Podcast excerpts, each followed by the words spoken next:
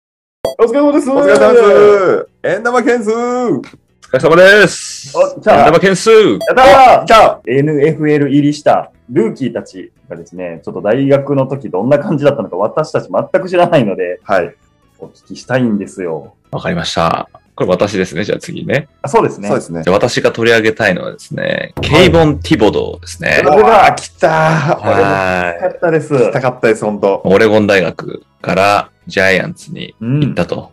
一巡目の5番目っていうことでね、はえーかなり上で捉えましたよね。そうまあ、彼はあの高校時代からもうすでにもう一目置かれてた選手で、もうリクルート時からですね、もう全米ナンバーワンって言われてもうんおかしくないぐらいの評価をまあ受けてまして、はいで、選んだのがオレゴン大学だったんですけど、そう、もうすでにもう1年生から活躍して、もう2年生の時からもうすでにもうなんかドラフト入ったらもう総合ドラ1だなんていうふうにこうすごい騒がれてたぐらい、とにかくもあーうすごいうっすねポテンシャルがあって、もう速くて、でかくて、タック力もあってっていう感じで、えー、ポテンシャルすごい高かったんですけど、でもなんか逆にちょっと怪我が多いっていうイメージがあ、そうなんですか。えー、ちょっとありまして、確か去年も数試合出てないと思うんですよね。確かどこの怪我だったかちょっと覚えてないんですけど、えで、だから、そこら辺がね、ちょっと気がかりでは、まあ、あるんですけども、で、またちょっとこう、性格的に結構、あの、ちょっと面白かったりとか、自分であの、仮想通貨を立ち上げるとか、なんか そういうね、なんか今時っぽいような、えー、今時といえば今時だけど、なんか風変わりといえば風変わりみたいでな。すね。ー、そうですまあ、ね。逆にそれがちょっと叩かれたところも、まあ、あったかもしれないんですけど、この子は、でもポテンシャルがあるだけに、こう怪我をしないで、なんとかこう、一巡目、5番目の価値のある活躍できるのかなっていうのが、あーすごい気になるところですなるね。結構こうね、鳴り物入りで入ってきても怪我で泣いて、結局そのまま引退みたいな選手もいないこともないんで、はいうんまあ、ぜひともね、あの、ポテンシャルを発揮して、えーまあ、オレゴン大時代ぐらいのこういうは華やかな感じで、それを、まあ、全然逆ですけどね、ジャイアンツは、えー東海岸なんで。はいはいはえーい。で、またそのジャイアンツはね、にそのニューヨークに近いっていうことなんで、結構こうメディアのね、あの、がしなんですよね。なるほど。えーいいプレーをし続けてれば全然持ち上げてくれるんですけど、そうじゃないとすぐ叩かれるみたいな。ああ、そうなんですね。そういう、あーあの、土地柄なんで、まあ、要するに、まあ、フィールドで結果を出せばいいって話なんですけどね。。うんうんえーまあ、でもそういう意味では、その、ニューヨークとかこっちの方は合ってるのかもしれないですけどね。彼のそういう、なんて言うんだろう、ちょっとこう、奇抜な感じなの確も。かに。ちょっ確かにと。えー選手入るの羨ましいな。いいですねちょ。っとなんか、表紙になってそうですね。ニューヨークタイムズとかの。いいね、いいね。まあ、ジャイアンツね、ちょっと最近、ちょっとこう、こう苦戦してますんでね。そうですね。えーだから、ちょっとここら辺で、こう、話題も、こう、バッと明るいもので、なんとか復帰してほしいですね。うんセイクオン・バークリーもいるし、えーちょっと楽しみなチームっちゃ楽しみですけど。ですね。これ楽しみだ。やばいな。イーグルスとかジャイアンツとか。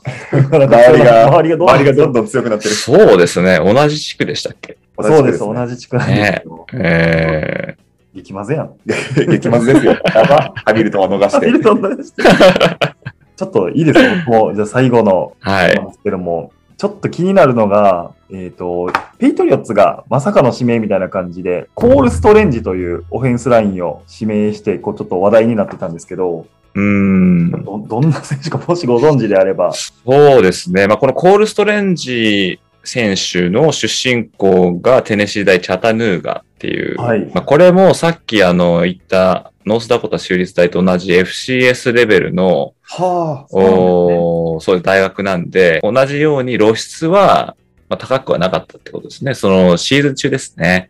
そう、うんでもこの彼はですね、まあコロナがあったじゃないですか、2020年に。はいはいで、そのせいがあって、その時プレーしてた選手には無条件で、みんな1年間のプレー資格を与えられたんですね。だか、ら、みんな、その時は5年プレーできるっていうのがあったんですよ。うんまあ、それがあってスーパーシニアみたいな言い方があったんですけど、その普通は、普通だったらもう卒業してるはずの4年生がもう1年プレイできるっていうことで、その、彼、まあ彼、彼もスーパーシニアだったんですけど、でも大学には6年いたんですね。えー6年。えーそう。おーこれあれ、あの、レッドシャツっていう、あの、システムがありまして、はい。えーこうレッドシャツっていう指名を受けると、まあ、シニア、試合には出れないんですけど、その分練習とかで経験を積めるっていうので、えだから、だから計6年いて、えーまあ5年間プレイしたっていう、まあ、ことで、経験値はすごいですね。そうなんですよ。だから、9 49試合に出場してるんですよね。でそのうちの44試合が先発っていうことで、えまあ、え非常にこの経験値が高いと。おまあ言えるんじゃないかななるほど、中途採用みたいになってるんだ。確かに確かに。えーそう。やりながら。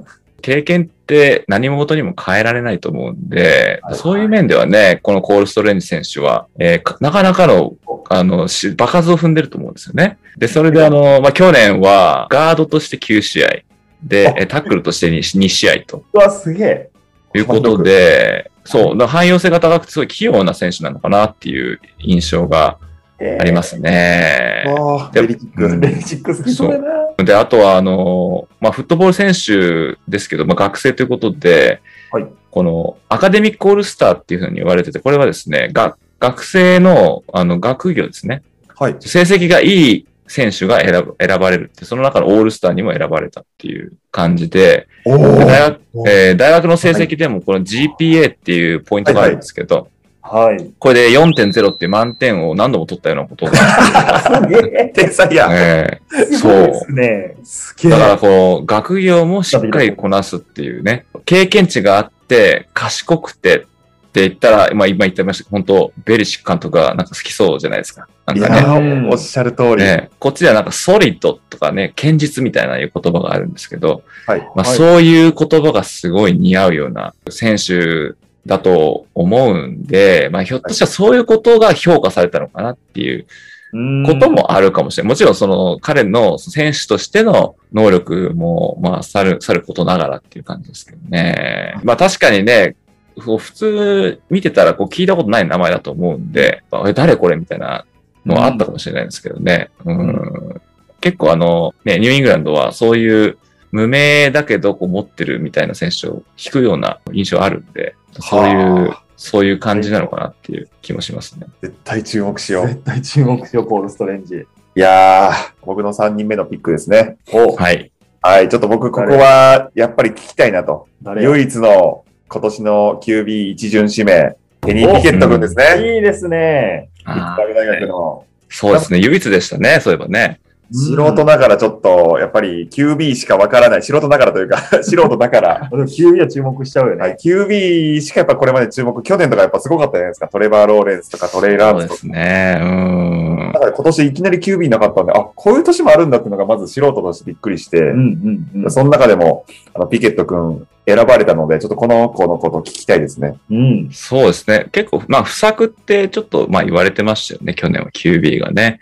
うん。なんで、その中でこう、結構、あのーあ、一巡で取るんだっていう気はしましたけど。うんええー、そういう感じだったんですね。そうですね。まあ、なんかその頃ちょうどあの、マリック、えーウィリス。マニクイですね。ね、あの、リバティ大学の、彼の株がガーッと上がってたんで、ひょっとしたら彼がなんか持ってましたけど、うん、まあでもね、あの、台所事情もありますし、まあ、ピッツバーグはね、あの、QB が必要だっていうところなんで、えーで、またその、ケニー・ピケットがピッツバーグ大学出身だから、はいはいはい。ね、ストーリー的にはいいですよね。やっぱ地元の大学のスターが、そのままあ同じフィールドでやるっていうことですから、いやー、えー地元民からしたら最高でしょうね、最高本当にやなねえ、いや、本当ですよね。で、まあ、このピッツバーグ大学って、結構古豪で有名なんですよね。今でこそ、ちょっとそこまでこう、なんかすごい強いってわけじゃないんですけど、昔は結構強くてですね、うんで名前は結構知られてるような大学なんですけども、はいおでもこのき去年、えーまあ、ピケット君が先発でチームを、おまあ、引っ張って、まあ、11勝を、まあ、上げたんですけども、まあ、これはあの2009年以来えーの、まあ、2桁勝利っていうことで、おえーー。えーで、またあのー所属している ACC っていう、アトランティックコースカンファレンスですね。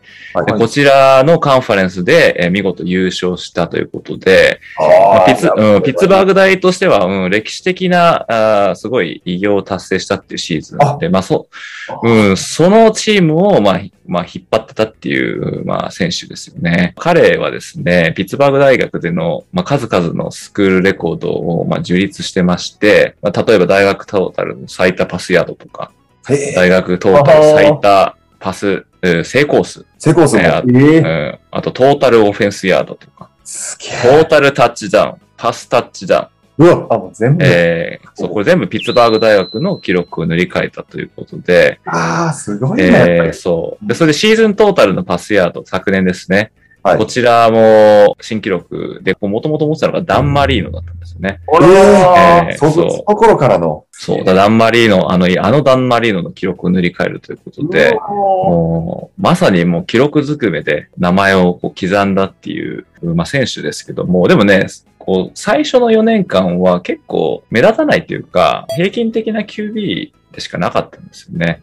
ああ、うん、だからその、昨シーズンが始まる前には、例えば賞レースとかの候補には、多分貼ってなかったんじゃないかなって思うんですけど、でもこのね、開幕するとどうも、もうあれよあれよと前にこう、なんかスターダム乗り上が、あを駆け上がっていくみたいな感じで、その、まあ、要因って言われるのが、あオフェンスブコーディネーターだったこのマーク・ウェップルっていう、まあ、コーチがおういるんですけど、まあ、これすごいこうオフェンスに長けてるコーチで。で、このおコーチの指導で、まあ、すごい一気に伸びたっていうことがすごい言われてまして、だまあ、そのコーチがピケットの才能をまあ引き出したのかなっていううーふうにも見れると思うんですけども、まあ、逆に言うとね、システム QB なのかなっていう気もしないでもないんですよね。あーまあでももしそうだとすれば、ピッツバーグで、まあ、彼にこうバチ合ったシステムが組まれれば、あ才能を発揮してくれると思うんですけど、はいで。もそうじゃなくて、彼にいろいろこう学んでやってくれみたいな風になった時に、果たしてこう彼がそのこう期待に応えられるのかなっていう気はまあしないでもないんですけど、まあそれはですね、やっぱりこの去年とそれまでのあのプロダクションっていうのがもうもう格段に違うんで、まあコーチのこのスキームのせいだったのか、もしくは彼のその元々持ってる才能でここまで来たのかっていうのが、ちょっとこのプロ、プロでね、こう試されるんじゃないかなっていう気はしますね。そこまで見越してのピックやったらすごいですね。すごいっすねスリラーそうですよね。いろいろね、だから手がちっちゃいとか言われたりとか、ね言って、まし結たね構ね、そんなとこまで言うんだっていうぐらいね確か、に叩かれてましたけど、それでなんか自分でなんか指を引っ張って、なんかハーフインチぐらい伸ばしたみたいなことをかわい言いっ。てましたけど、引っ張るって。えーねそ、そんなこと可能なんだなって、ね。 コブそはんなすぐできるならやりたいですいね。や 大活躍してほしいな本。当ですーね。そうですね、もう、ね、ビッグベンがいなくなっちゃって、うん。で、もう絶対にね、誰かが、あの、新しく先発になるわけですからね。まあ、個人的にはね、あの、メイソン・ルドルフ、ゴルフ。アルドルフ。えー彼がね、彼はオクラホマ州立大学出身なんですけど、えーはい。そうオクラホマ州立州立では結構こう活躍してた選手で、うん。えーで絶対ね、あの、自分の出番があって待ってたと思うんですけど、まあ、ここであそうねで、すね一巡目で取ったっていうことで、このバトルもそうです気ね。になりますけどね。連発になるのか。非常に楽しみですいや。ミスター・ピッツバーグぐらいなね、いななってほしいですよね。えー QB はいいね。いや、またね、それ、キュウリはね、キュウリやっぱもう、 原点回帰やわ。キュウリやっぱり常に出てくるから、楽しいですね。こう、話題の中心にいるから。そうですね。じゃあ最後、私のピックです大丈夫でねす。か最後は、まあやっぱり我らがマット・アライズなんじゃないかなって。わ来ました、またライダー。ヘリシン。もう、我らがケリシー。そうですね。もうパントの神と言われたアライズなんですけどね。ついに神が展開からお越しいただ降いりててきましたよ。ええあサンディエゴね、州立大学から、ビルズですよね。結構私もですね、あの、記事とかで結構押してまして、で、あのそう、ですか。イースタンチャレンジさんもね、あの、取り上げていらっしゃったじゃないですか。で、ね、結構こう、ワイワイやってたんで、これは上で取られるんじゃないかななんて、うん期待してましたけどね、結局なんか60目とかまねでそう下がっちゃって、そう結ですね構びっくりしましたよね。あの、彼がさパンター、多分3番目ぐらいのパンターだったと思うんですけどね。。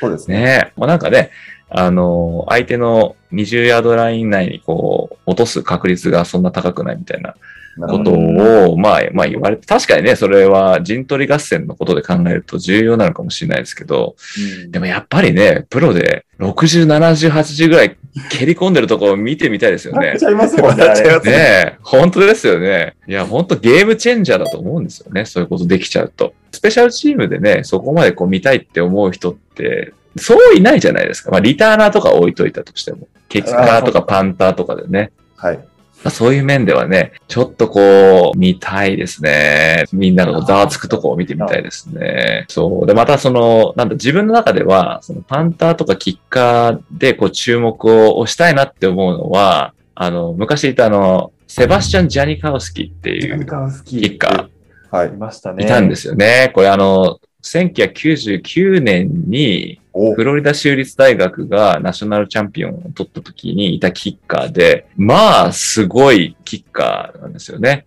えーもう、飛ばす飛ばすっていう感じで。うんあ、飛ばすえーそうなんですよで。結構長くレイダースでやってたと思うんですけおじさんど。までやってましたね。えーそうですよね。彼なんかは、まあ、自分他にもキッカーいっぱいいますけど、もうとにかくもうぶっ飛ばすっていう感じで、こう見てて爽快だったんで、はいあ見たいなって思わせてくれるっていうことを考えると、ちょっとこう、マッターライザ君には、そういう同じようなちょっとこう熱量を持って応援したいなっていう、そういう選手ですかね。コントロール派かパワー派かみたいなね、うんありますよね。そうですねキッカーも。武蔵か孝太郎みたいな、アイシールドで言うと、そうですね。自陣の10ヤードぐらいから一気に相手のもう2ヤードとかまで蹴ったりして、あんなんですか爆笑ですけどね。爆いや、笑本当爆笑も爆笑ですよね。大学ぜひ見たいそこまでこう、有名な大学とかではなかったんですか、サンディエゴそうですね。サンディエゴ州立大学っていうのはそこまで有名じゃなくて、えーまあ、出た選手、マーシャル・フォーク。ランニングバックがねえー彼確かサンディエゴだったと思うんですけど、はあえーその、まあ、先ほどちょっと言った、この FBS っていう、あの、あると、あったと思うんですその FBS でも、下半分のカンファレンスにいるっていう感じなんですね。すごい強いっていうわけでもないっていう感感じですか。ね。うん。まあでもそういうとこから出てきて活躍してくれるとまた嬉しいですよね。これちょっとあれやな。はい。全員聞きたくなるな。。全員来たくなります ねずっと喋ってられます ね。確かに一全巡部からずっと振り返っていきたいですね全。部やっていきたいぐらいやけど。 AGS さんとどんな人だったんですかって。はほんまよな。い。気になる選手いっぱいいますからね。ありがとうございます。じゃあちょっと今回はここまでになんでるんですが、はい次回で言うと、今のカレッジの注目選手をはい我々全く知らないので、ちょっと AGS さんにお聞きできればと。そうですね。あはい。では一旦こちらの動画はこれまでということで、はいご視聴ありがとうございました。りがとうございました。皆さんご視聴いただきましてありがとうございましたチャンネル登録高評価よろしくお願いします よければメンバーシップもお願いします達成ぞ自然とアタック